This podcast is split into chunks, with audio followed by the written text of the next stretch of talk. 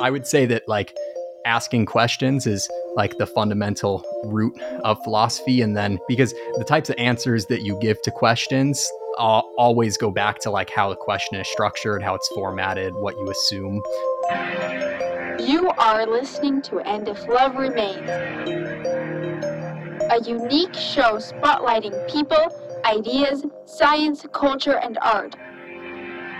Your host mike lovett mike lovett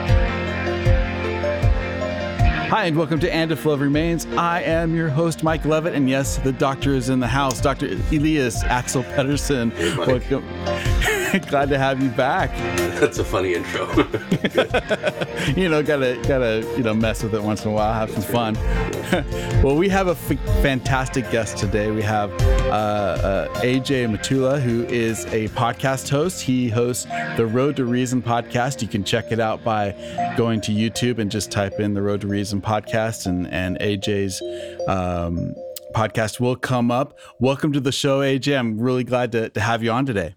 Yeah, thanks so much for having me. Um, and as well as being a podcast host, I'm also a piano student of the doctor himself. So that's right. That's right. It, it, it, was. Yeah. It was Elias that, that said, "Hey, we've got to get AJ on. He's a really smart guy. I think he's starting a podcast, and he's a you know musician, and it kind of right up our alley. So um, this this will this will be fun. So AJ, tell uh, tell us a little bit about yourself. Uh, you know, obviously you, you, worked with Elias, but but maybe a little bit about your music background and then your uh, philosophy background and and your the reason that you started your podcast. Yeah, um, that's a great question. So I'll start with music, um, because at least as an academic pursuit, that has been like the longest going thread in my life. I I got my bachelor's degree in music, and I took piano lesson. I've taken piano lessons uh, since I was about 14. Um, and I went to the Crane School of Music, which is in Potsdam, New York, to get my bachelor's in piano performance. And I've studied with a lot of different great teachers. And I met Elias at a summer festival called uh, Adamant. And he was my studio professor, and we got along really, really well. And we had lot of very, very long, drawn out lessons together, and then continued to study uh, with each other through Skype uh, and Zoom after we went, we finished our time at Adamant together. So that's how I got to know Elias, and that's generally been my very, very baseline kind of fundamental music progression. Like started piano lessons as an early teenager, got my degree in piano, and now I'm kind of uh, independently studying. Can, can, I just intersperse one little thing here?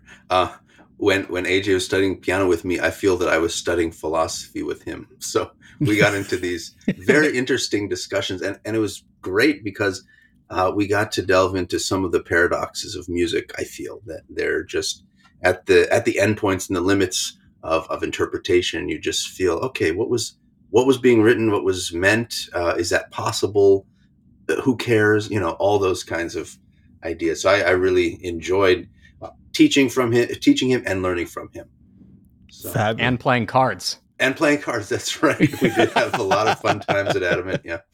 yeah. And I and I hope I I'm sure that will return and we'll we'll go back in the future. It's a beautiful place in, in Vermont.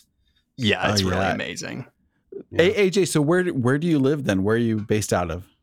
Yeah, so right now I live in upstate New York, nearish okay. to the Albany area. Um, and I, yeah, I live in a pretty just mellow suburban area around mm. there. And um, most of my online most of my interactions that are musical these days in terms of like teaching and communicating are online you know because uh, my my area isn't super super musically involved like there isn't really a symphony nearby or anything um, and also like teaching online is easier not only because of my location but because of the pandemic and all of that so sure mm-hmm.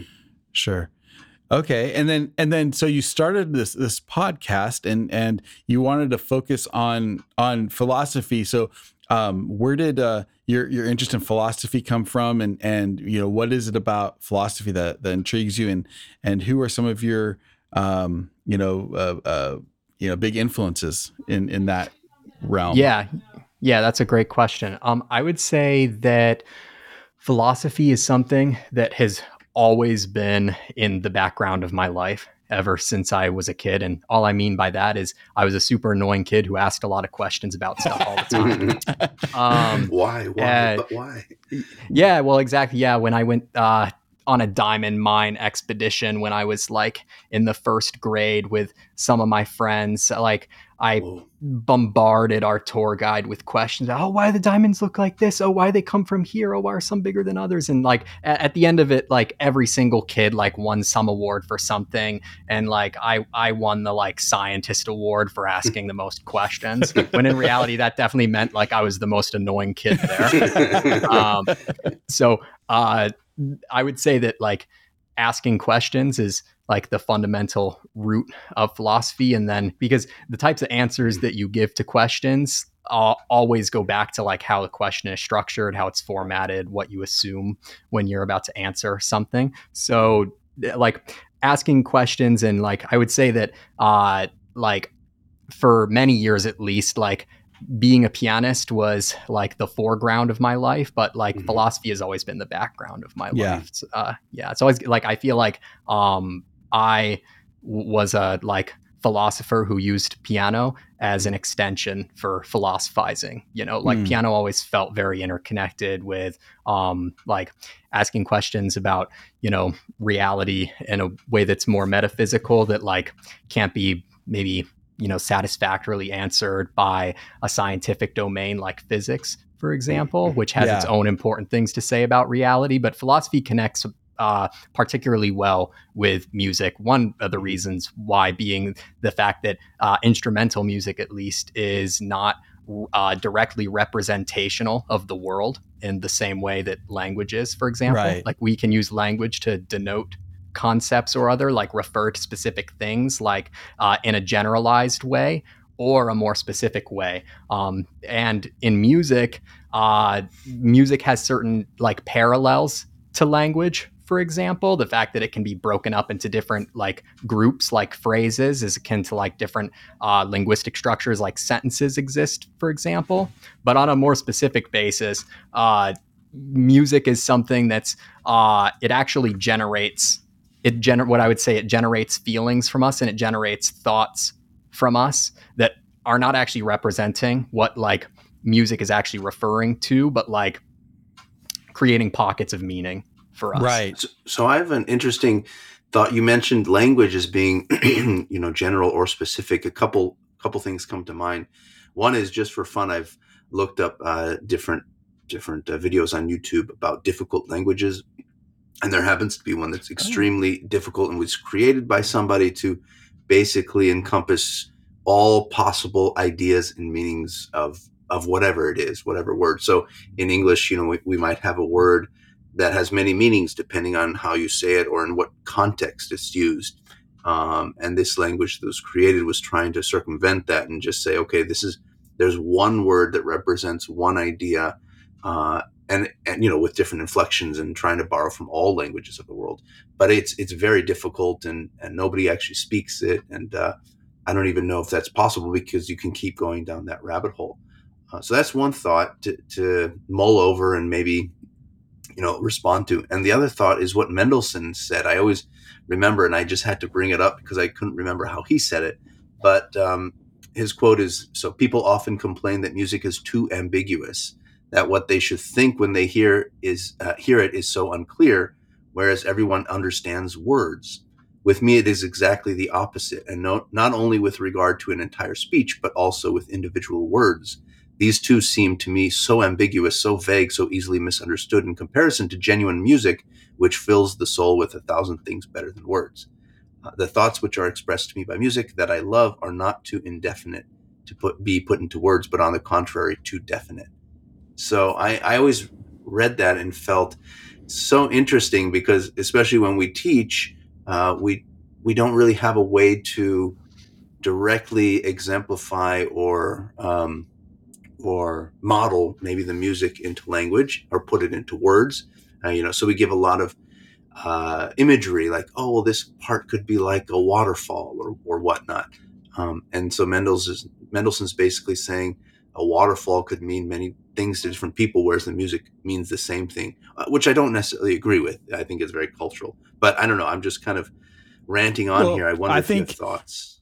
I think, and, and just uh, I would just want to jump in, and yeah. then I, I, definitely want to hear AJ. But um, you know, a lot of times it's it's you know, language is like symbol to me. Like I think of mm-hmm. language, and it's like the symbol of what we're trying to express. You know, it's mm-hmm. it's it's not the thing; it's the symbol of the thing. Where music you know is the thing and sometimes we mm-hmm. mistake mm music as trying to express something when it's really that is the thing that is like that should that we should be talking about if that makes oh, sense. Oh yeah, self encapsulated yeah. almost. Yeah, yeah well, it, it, that's exactly what I was thinking. Is that music is extraordinarily self contained, mm-hmm. and well, the thing about language is that it has a really really interesting um, quality of being simultaneously self-contained and simultaneously overflowing itself like as like a reference point into the world and um, what I what I mean by that is just that um, there are two ways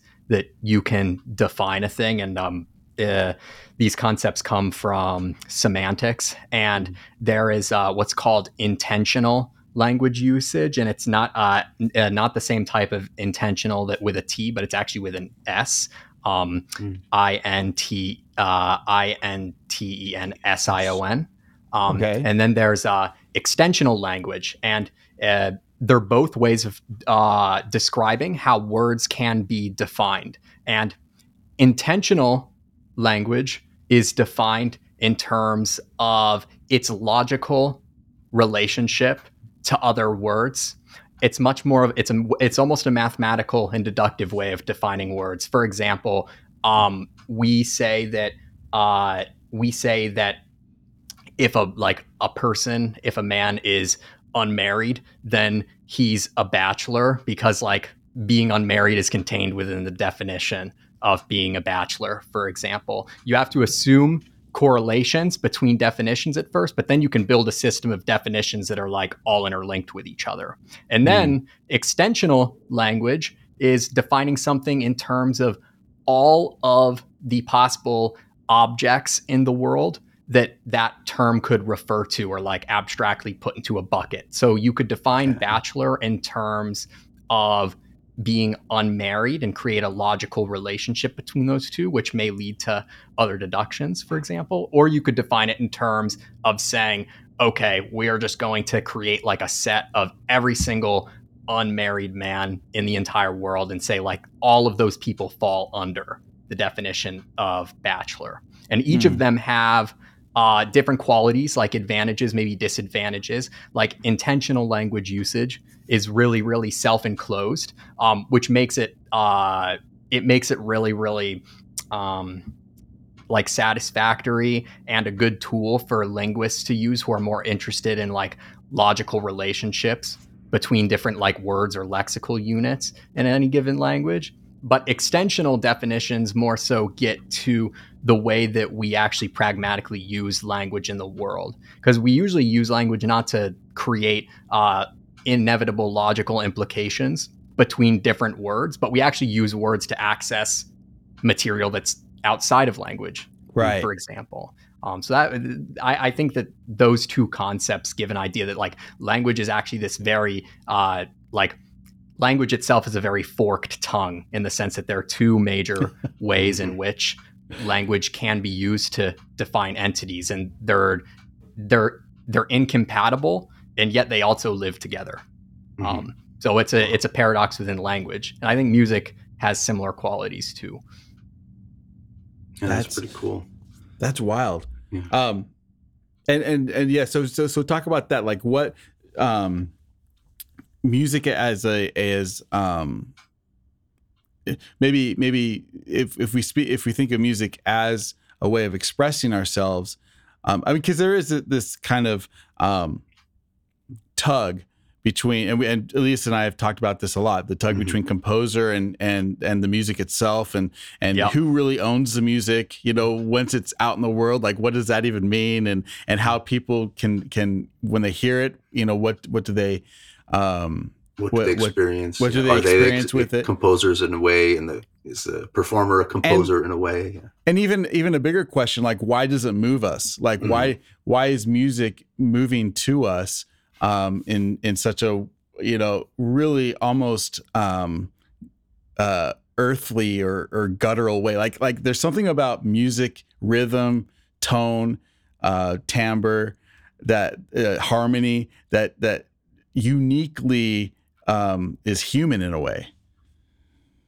Yeah, absolutely. It's um, it's it, and I think that the I would say that music is a self-contained structure, for example, like a musical piece. If we were to give like an intensional definition to musical content, that it would be purely what we would think of as theoretical.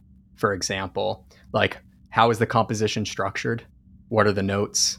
Uh, what meter is it in? For example, all the right. self-evident relationships that are actually contained within the the score, or even the like physics. You could even uh, use physics to examine like the sonic properties of that piece, like mm-hmm. and you know recording, for example, as it became actualized um, auditorially, uh, and then you could give an extensional definition to music, which is um, what type of experiences does music generate for us outside of the musical content mm-hmm. itself, mm-hmm. and I mm. think that um as musicians, we tend to be particularly, as especially as performers, we tend to be very, very interested. And I think what would be the extensional, like quality of music, right?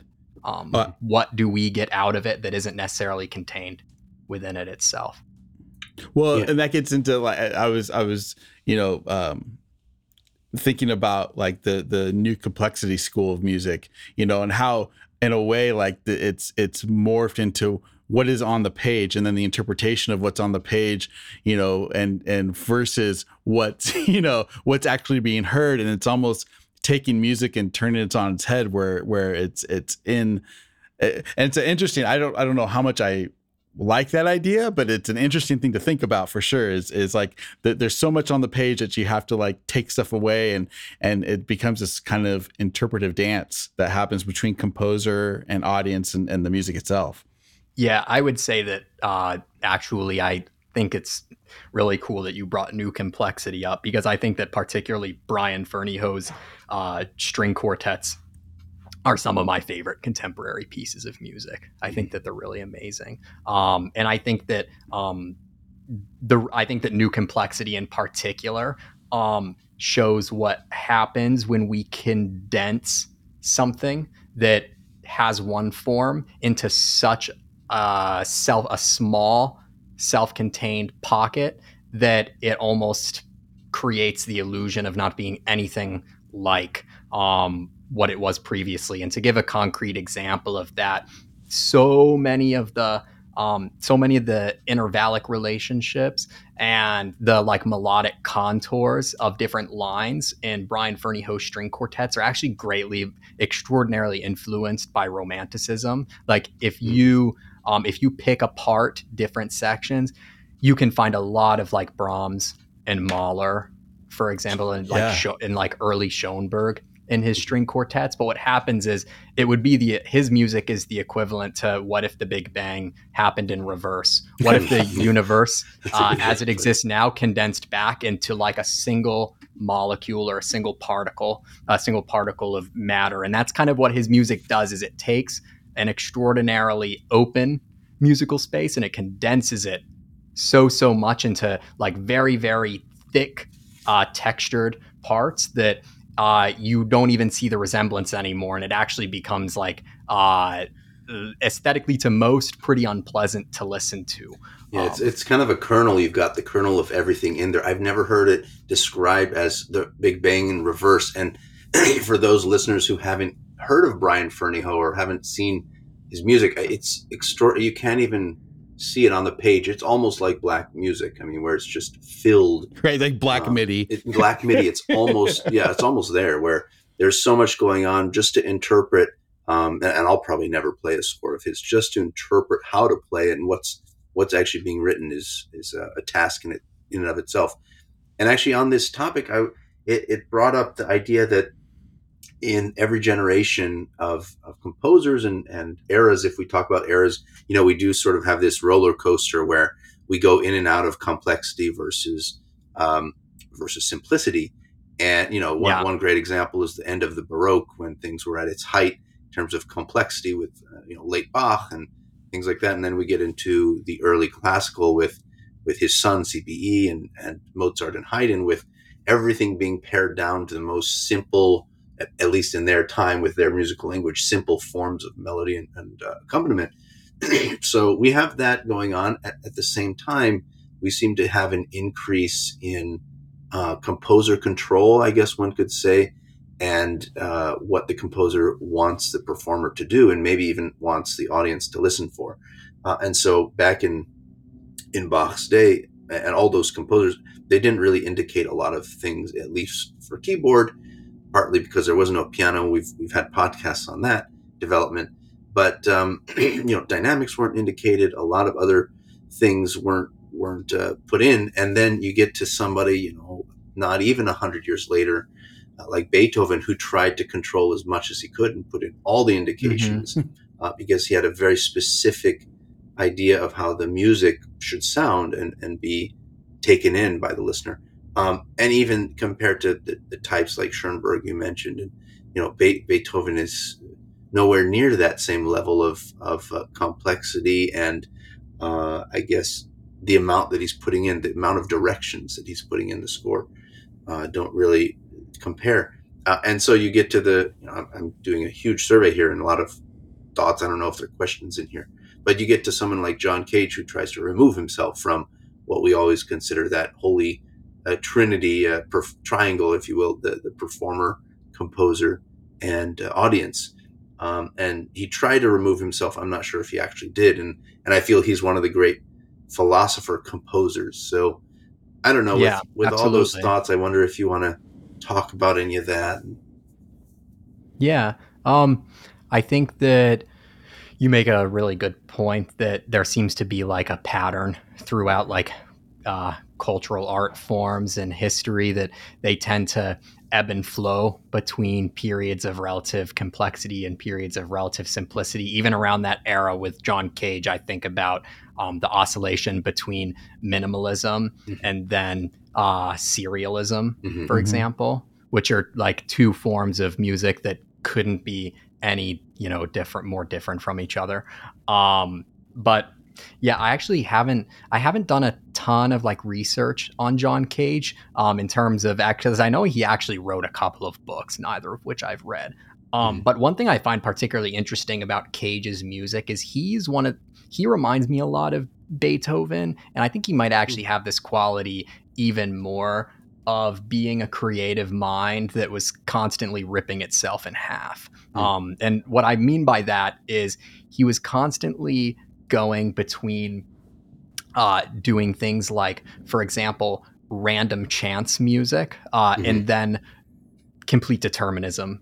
For mm-hmm. example, like he, as like a creative agent, he really embodied and personified uh, be living as a paradox you know mm. um, and that comes through like in just his output in general and even within a lot of his pieces um, yeah, I, I love the my favorite piece by him is the sonata uh, the sonata for prepared uh, for prepared piano i love that piece yeah i performed well so one thing is uh, that surprised me is i got a volume of uh, his early compositions and it okay. almost sounds like a minimalist extension of debussy so that surprised. Me. Oh, interesting. And then yeah. another thing is, I also performed in one.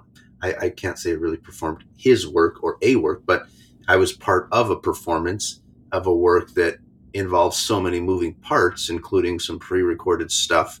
Uh, this was when I was at yeah. Banff, which was uh, just a wonderful opportunity for for artists. And uh, the program that I was in, it no longer exists, unfortunately. But but there was a huge collaboration between the music program there and the, the uh, recording engineering pro- uh, program. And there was a piece where there are a lot of pre-recorded language, um, you know, poetry sections or little little tidbits here and there in different languages. And I recorded something in Hebrew, uh, and then there were um, in the actual performance, the audience was uh, was instructed to sit in the middle of the hall. It was done in a sort of a black box, and then there were all these different booths, if you will, musical booths around the uh, perimeter with different instruments. There were different you know smells being emitted with with uh, um, you know what are those like scented candles? And there were sounds that were being emitted from recordings. I don't it was just a hodgepodge of everything. And there were people at some of those stations that were supposed to perform or do whatever they wanted. And within each of those stations it was like another musical composition that was some sometimes aleatoric and somehow and sometimes uh, determined uh, deterministic and then the audience was instructed to if they wanted partake in some of the um, booths or musical uh, little little centers, and then everybody just kind of could move around, and it lasted for an hour. And whatever was done or seen or recorded or smelled or heard or felt, that was the composition. Um, it, it, was a, a, very strange experience, and I, am obviously never going to experience that again.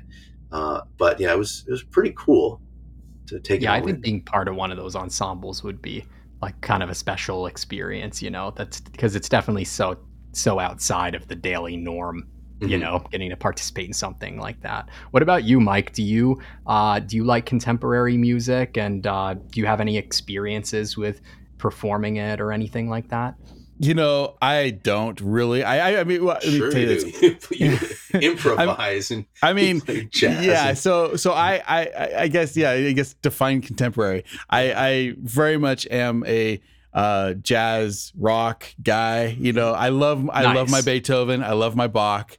You know, but, but also grew, Led Zeppelin. But I grew up on Led Zeppelin, Rush, and oh, Dream yeah. Theater. So, um and and and you know and so i i do enjoy that. And i, I love like the big picture of where music is going. You know i i um and i've talked to elias um, about this. You know i i really fell in love um my first experience with contemporary i guess um uh i don't know what you call it um concert music let's call it that. Mm-hmm. um was was really um listening to um, um, John Luther Adams and his beans him, yeah. and his bean series. Yeah, you knew I was yeah. going there. Yeah, because um, awesome. I do. I I think it, it was such a an experience like none other where I could listen to it and and um, and I felt like I understood like what the music was trying to do. Um, and it, obviously it's very like it's meant to be ocean. It's meant to be desert you know? Mm-hmm. that that is the meaning of the, of the music. And so but but to create sounds um, that took me to those places was was was quite an experience. And so from there um, you know i've enjoyed um, you know you know listening and, and, kind of with with new ears. That gave me kind of new ears if you will. Mm-hmm. and um, yeah. but i do love like i i i love jazz, and I love where where contemporary jazz is going. I love um, um, playing and, and improvising. I think the the idea of music in the moment is uh, like what Elias was talking about with with the um, the the the piece that, that he was performing in.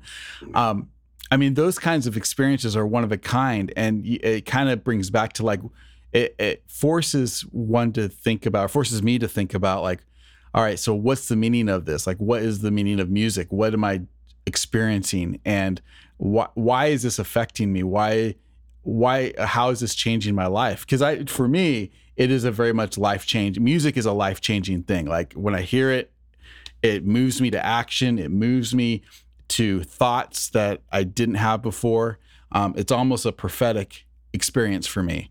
And so, um, uh, you know that's kind of my experience with, with music and, and and especially contemporary music and, and what what that so that immediacy that that idea of like performing in the moment and and the danger of it is exciting for me.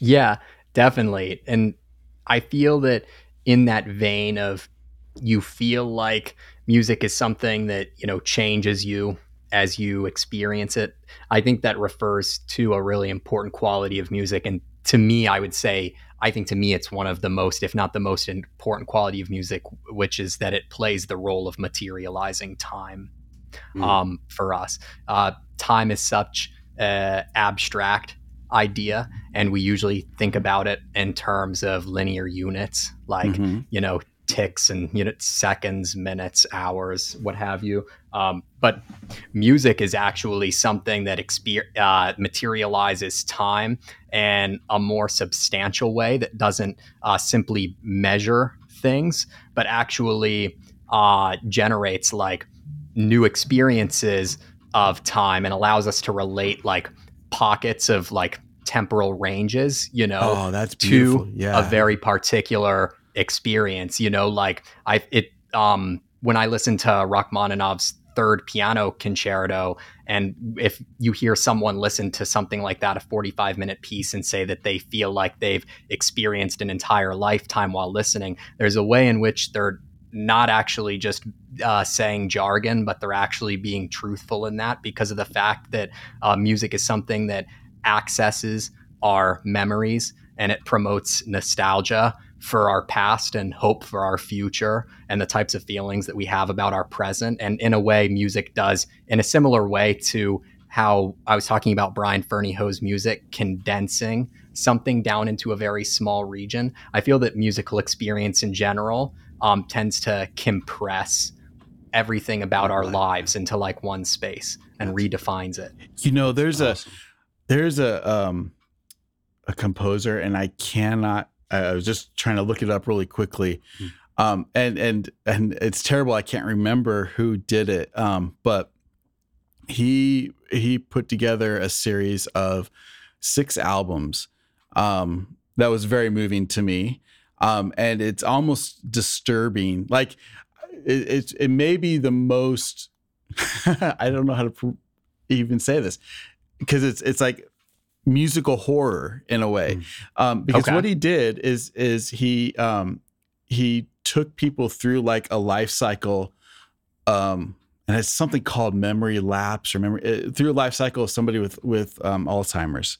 Okay, and and so um, the first album was kind of yeah, nostalgic sounding music. Kind of we would it was it was nothing out of the ordinary. And then the second one you could just hear it was the same thing but a little degraded and a little and it would just mm. each album progressively got more degraded, more wow. abstract, more it, I mean literally by the time I was I was literally by the time I was at the end of it, I was I was having just these unbelievable feelings of of dread because I was thinking of, oh, is this what people are experiencing? oh, I need to hear that. I'm very curious. Yeah, it, it was it was it absolutely insane, and and um, and and and then the the final the final album, you know, it was almost like it. You could tell it was kind of a death store album because it was it, it was very abstract, but it, you would hear like glimpses of the of the music from the first album coming back in and out, and mm. um,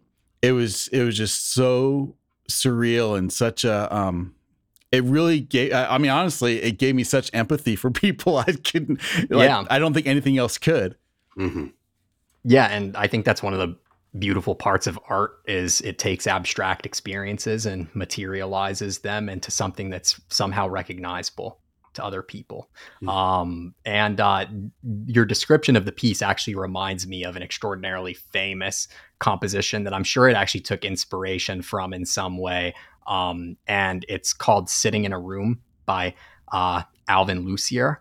And the piece is literally a looped recording of a person sitting in a room and reciting a monologue of some sort and what happens is that every single new iteration of the monologue is a re-recorded version oh, of it. And wow. what happens is I think it goes, you know, somewhat like 30 times or something like that. And by the very end of it, it is just completely unrecognizable uh, and it's noise.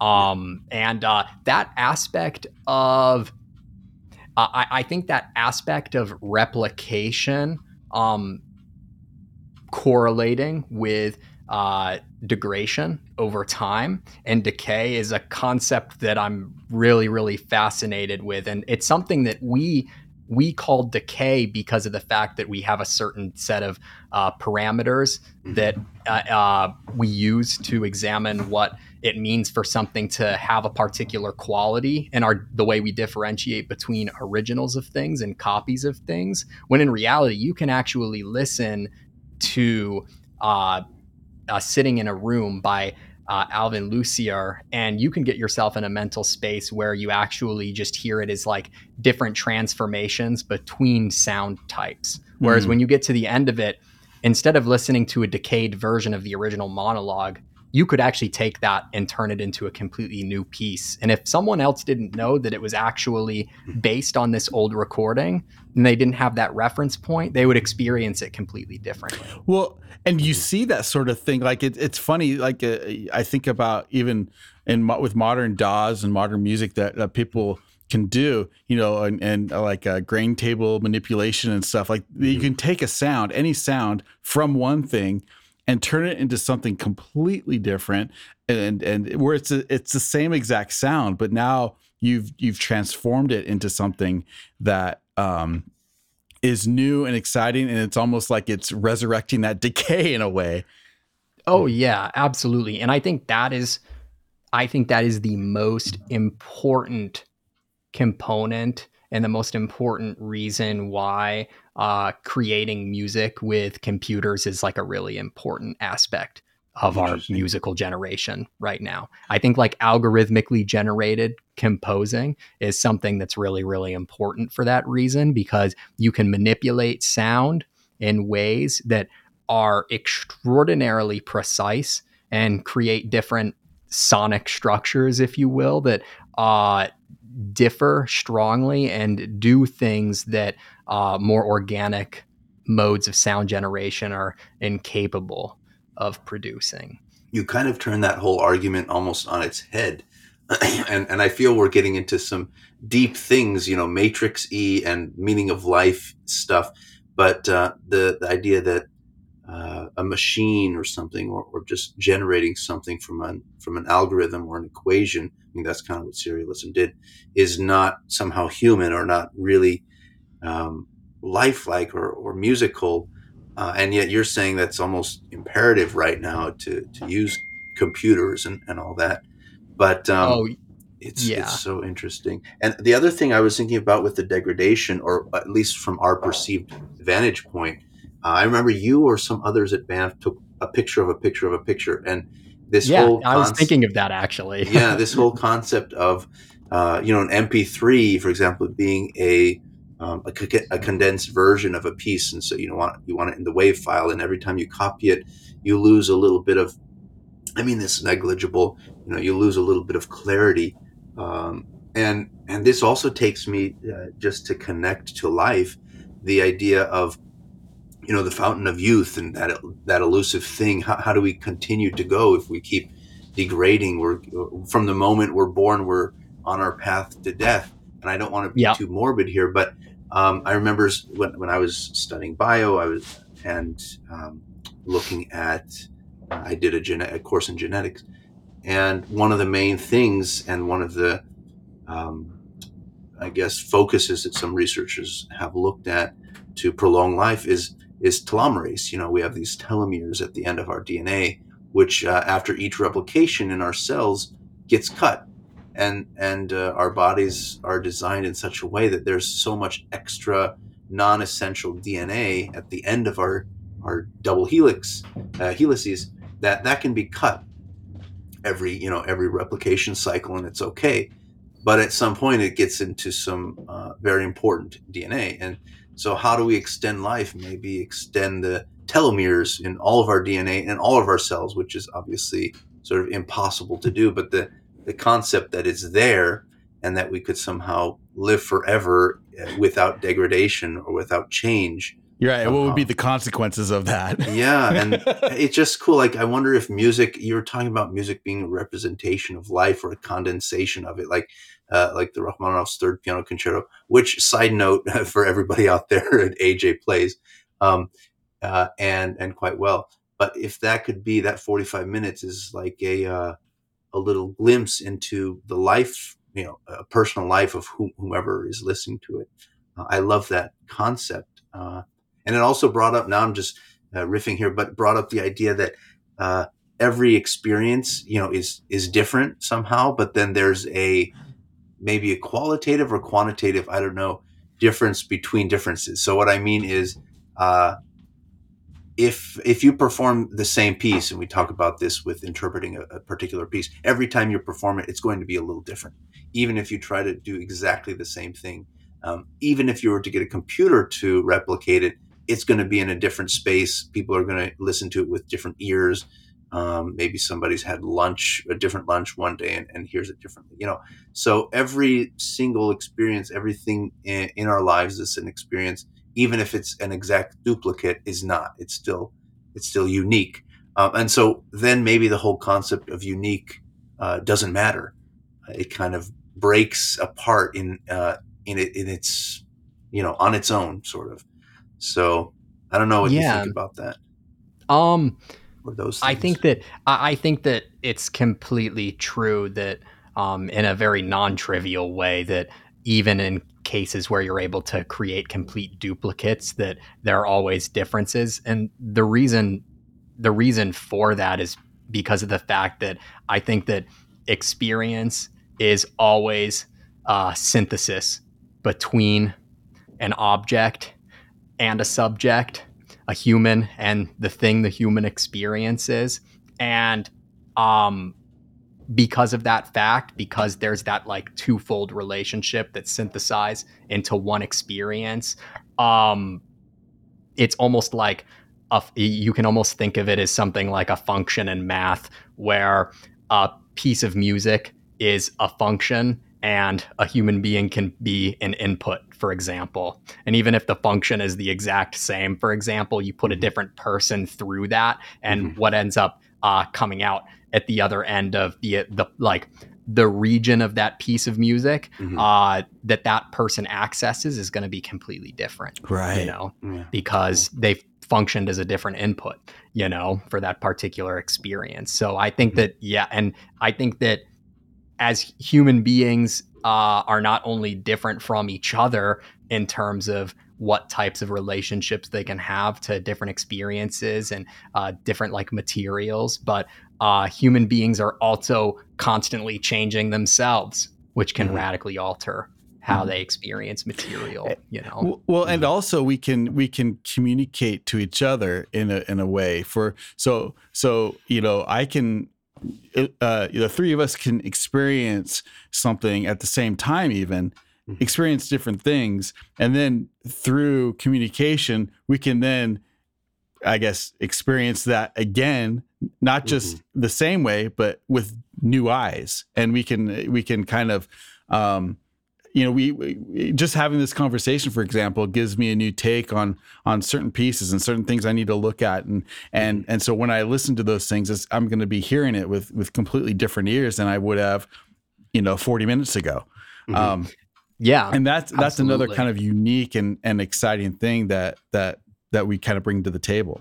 Mm-hmm, mm-hmm. Definitely. You, I mean, yeah, communication is always altering the parameters that we use. Like it adjusts them so that we can perceive like like the, the phenomenon differently. Uh, but the really fun thing about it too is that we're so unpredictable and we can't know exactly how what we'll experience may affect uh, what we listen to or what we look at later on. You know, so there's yeah. there's this aspect in which like uh, you once you have that conversation and you go listen to that piece of music afterwards, it's going to be a real moment of discovery because you can't anticipate what's going to come out of it. You know. Mm-hmm. Yeah, that's. That and that, that which makes it exciting because and that's mm-hmm. true. Like if if if if um so I just explained it. By the way, the name of that the series of albums was called "Everywhere at, at the End of Time." It's by a recording by the ter- caretaker, who mm-hmm. is Leyland Kirby. Um, but okay. I, so I just kind of explained this to you. If I could explain that perfectly in like a it may, maybe a, a perfect digital form, you wouldn't have to experience it because you would already understand it. But mm-hmm. now by because of, of of how we're built, now you can go and experience it, and you could say, "Oh, that was a great piece," or "or I got this out of it," or "or I just saw this." We can talk about movies and even be spoiled in movies, and and we can still experience that same movie, that same experience, and and have a different and and even uh, um, more enriching experience with that.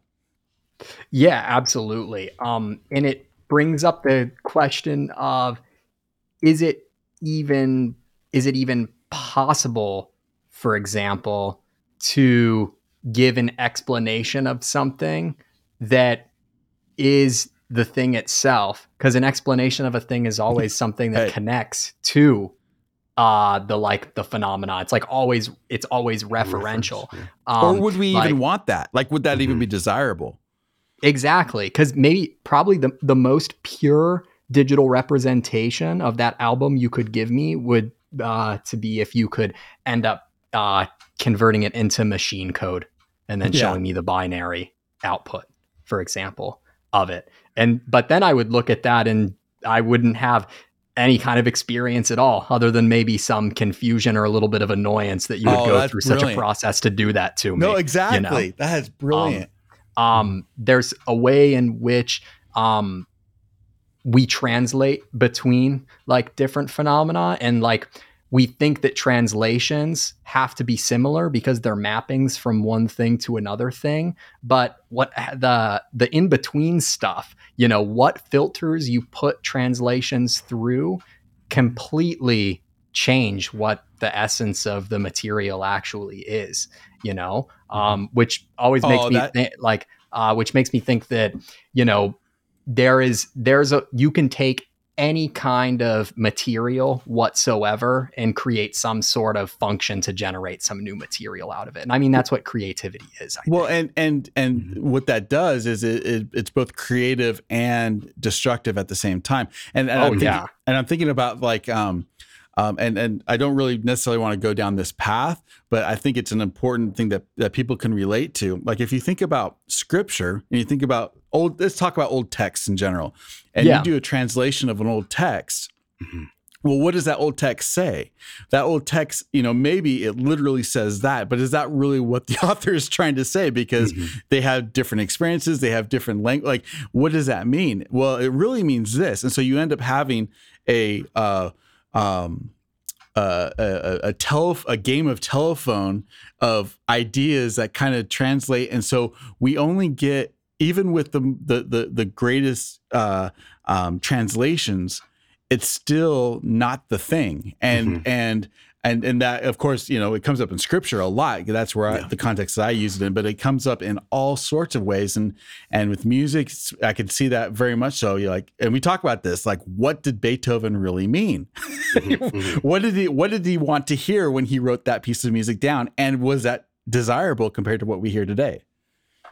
Yeah it's one of those yeah it's one of those interesting veins in which as creative people, we tend to be obsessed with the purity of uh, the ideas of different figures and we want to know quote unquote what they like intentionality is extraordinarily important um, when the fact is that creativity is produced with through misinterpretations in a lot of ways right. um, you know like it's the fact that beethoven uh, not only it wasn't uh, it wasn't unintentional it wasn't a mistake but he took some structures from Haydn and Mozart, for example, and augmented them to extents that would be completely unreasonable to either of them. You know, right. um, like ex- by experimenting with register and extending harmonies, for example, and using, for example, um, mediants as a way to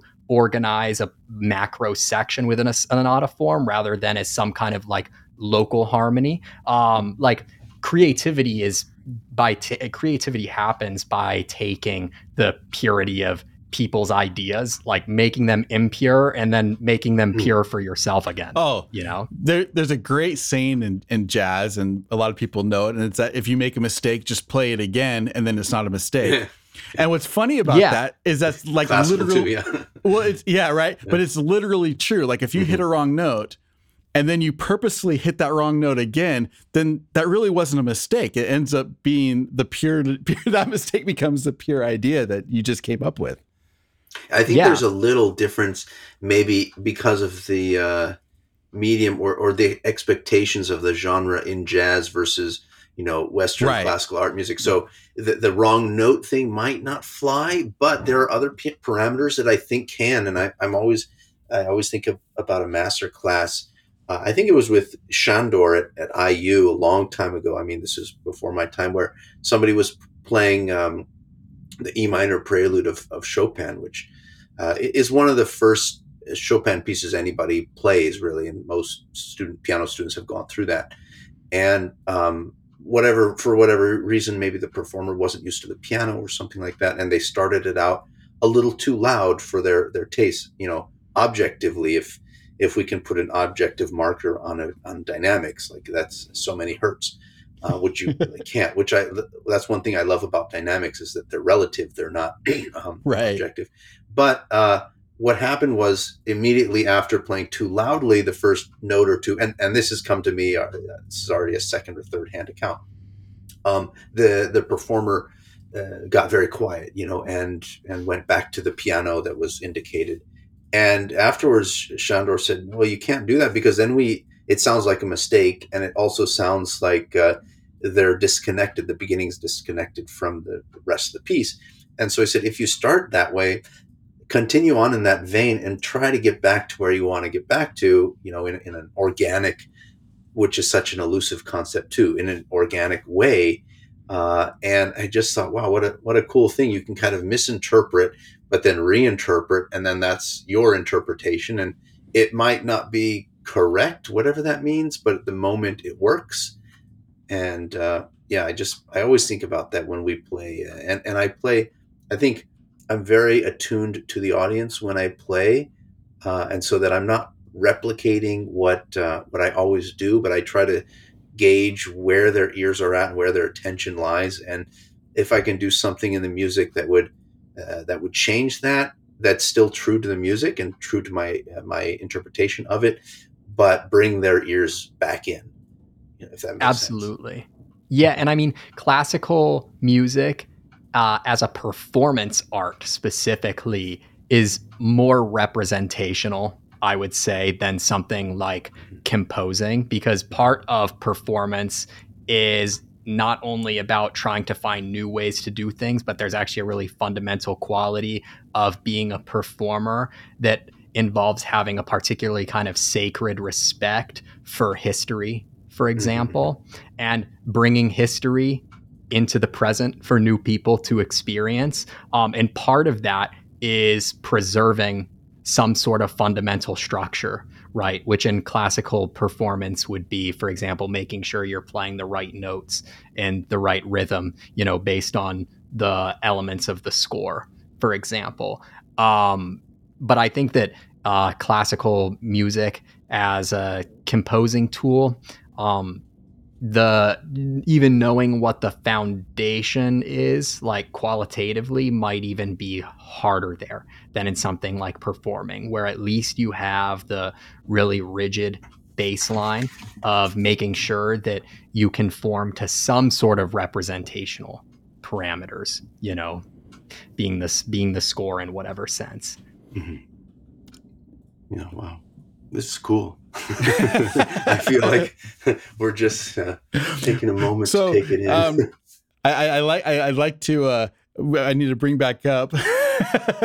we're talking to uh, AJ Matula, uh, who has an. I am really looking. I, I, honestly haven't checked out his podcast yet, but I will today because uh, this has been such a fascinating discussion. Uh, his podcast is called The Road to Reason. You can check it out on on YouTube. Um, just put in um, just just type in the search the road to reason um, aj and and i'm sure it, it's one of the first ones that that will pop up.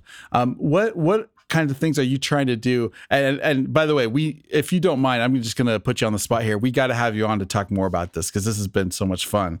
Yeah of course. That'd be i'd love to. Yeah i'm what, having a great time. Oh i'm glad to hear that. Where what what are you trying to accomplish with your podcast? What what should people expect yeah. Uh, my goal is to create a space for people to think about um, phil- like philosophically related topics in a way that can be appealing to them wherever they're at um, in their studies. For anyone, whether someone is interested in philosophy because they just read the Wikipedia article on it and they think that it's cool, or someone who uh, is doing a degree in it, for example, I want to do my best to create material that could at least be interesting to anyone, regardless of how much they actually know about the topic with the condition that they just have some sort of interest. And yeah. uh, someone who's not interested will never end up finding it. So mm-hmm. I don't have to worry about the people who aren't interested.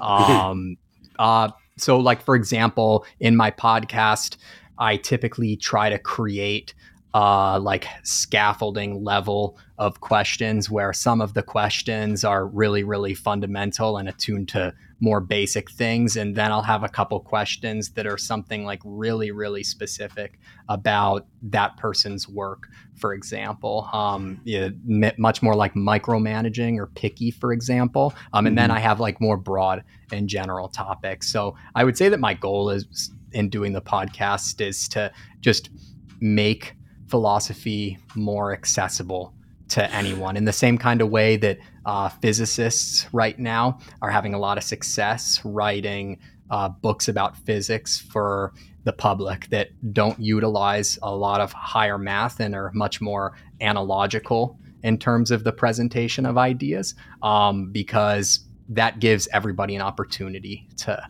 participate. So I kind of want to just create an opportunity for everyone to participate in philosophy in some way because I think it's an important discipline. Well, and I wanted to ask you because I think I think it's important to to um, and maybe this is where we, it would be a good place to finish on. Why is it important? Like a lot of people might think might hear us discussing this this kind of um, esoteric kind of ideas and these metaphysical thoughts and and and think of it as maybe navel gazing or whatever. Mm-hmm. Like why why is having a basic understanding of um, philosophy, maybe formal philosophy might be a good way to say it. Why is that an important uh, thing to people kind of have in their toolbox? Yeah, that's a great question. And I feel like we could probably take up another hour just talking about that, but I'll no try doubt. not to be super annoying and give a like brief, succinct answer as best as I can. Uh, I think that philosophy at, I, I'll speak in terms of my personal life. There's no tool in my life that has been better at getting me out of damaging thought loops than philosophy to be completely practical, whether like intellectually or emotionally, because philosophy is all about questioning the fundamental assumptions at the lowest level of any different and a specific type of phenomenon. And usually scientific revolutions in of themselves are philosophical in the sense that what happens is that there's some particular thinker or figure who decides to say that um, some uh, past uh, collection of information about some given phenomenon actually isn't true or isn't true in under some conditions and they create a new system to accommodate that. So for example like uh, albert einstein uh, took newton's physics for example and said oh this is actually not really really applicable to how matter that's moving at the speed of light operates for example. And then relativity happened. And that was what actually a famous philosopher named Thomas Kuhn calls a paradigm shift.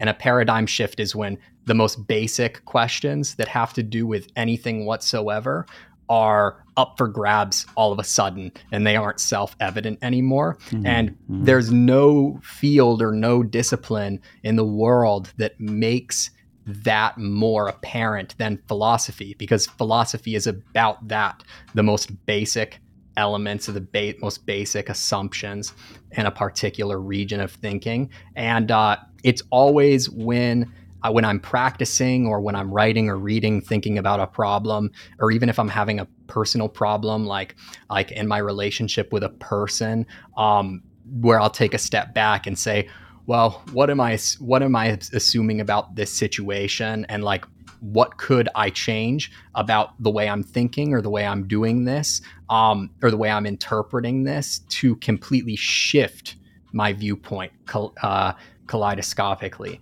And for me, philosophy has been the like number one go to for achieving that in my own life. I would say that uh, when it comes to like getting better at uh, playing piano, for example, if I'm struggling with some kind of technique, I will get into a mindset where I assume that all of the technique that I had built up to that point is wrong for the sake of experimentation. And I will start just doing things that are completely wacky, like playing with like really, really different fingerings or like playing with like my arm at an angle that I kind of think is stupid at like initially, but like I'll give it a shot because I'm allowing everything in my life as a musician at that moment to be up for grabs. And those are the moments where I actually have the breakthrough. And I'm like, oh, this is what I was doing that was hampering me from playing this mm. passage in this way, for example. And when I just simply add this,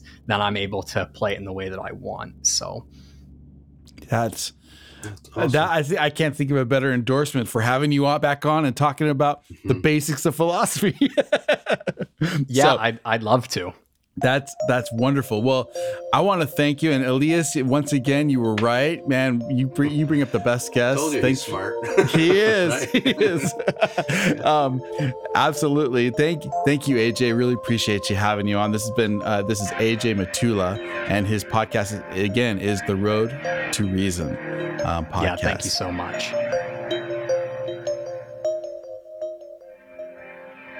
You are listening to And If Love Remains.